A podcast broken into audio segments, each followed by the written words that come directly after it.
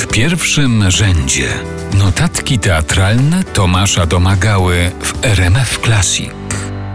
W spektaklu Zanurzenie Marcina Wierzchowskiego, który dopiero co miał premierę w Teatrze Śląskim w Katowicach, pojawia się epizodycznie miasto Olkusz, w którym to miał się odnaleźć bohater grany przez Michaela Rubenfelda. Gdy któryś raz z rzędu powtórzono na scenie nazwę tego uroczego małopolskiego miasta, zacząłem się zastanawiać, gdzie tak naprawdę dzieje się akcja większości polskich przedstawień czy jeśli już rozgrywają się one w konkretnych miejscowościach, to są to zazwyczaj wielkie metropolie jak Kraków czy Warszawa, czy może polscy artyści lubią też od czasu do czasu wpaść na dzień do Tomaszowa, że zacytuję frazę z niezapomnianego przeboju Ewy Demarczyk. W ostatnim sezonie na mapie teatralnych lokacji nieoczekiwanie pojawiły się Wieluń, Nowa Ruda, Wałbrzych, a nawet Częstochowa.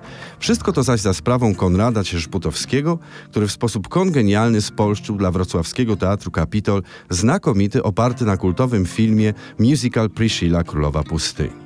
W oryginale jego bohaterowie ruszają zdezelowanym autobusem do Alice Springs, zapomnianej przez Boga dziury gdzieś w sercu Australii, żeby tam na zaproszenie żony jednego z nich dać pokaz drag queen show.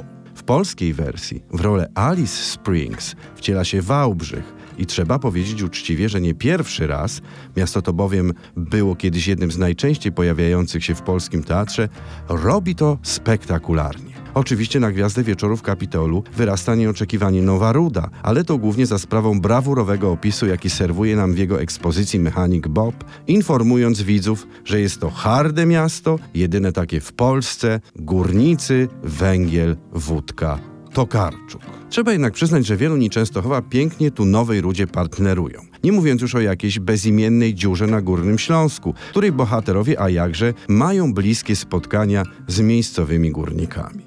Jeśli zresztą już jesteśmy na Górnym Śląsku, to nie sposób nie wspomnieć o środuli krajobrazie Mausa Remigiusza Brzyka, dziejącym się w Sosnowcu. Spektakl ten jest przykładem tendencji bodaj najsilniej obecnej w polskim teatrze, czyli opowieści o danym mieście, realizowanej w teatrze się w nim znajdującym. Na tak skonstruowanej mapie teatralnej Polski status aglomeracji ma oprócz wymienionego już Wałbrzycha Legnica. A to dlatego, że dyrektor Teatru Modrzejewskiej Jacek Głąb od wielu lat oddaje hołd swojemu miastu, umiejscawiając w nim wiele lokalnych opowieści. A jeśli mowa o Jacku Głąbie, to nie można nie wspomnieć o Gorzowie Wielkopolskim, gdzie wyreżyserował on spektakl Papusza, czyli Lalka, z Gorzowem w roli drugoplanowej. A z Gorzowa już niedaleko do Koszalina, gdzie zrobiono aktorów prowincjonalnych i tak dalej. Ale pozwolicie Państwo, że ja się tu zatrzymam, bo kawa sama się nie zrobi. Dobrej podróży.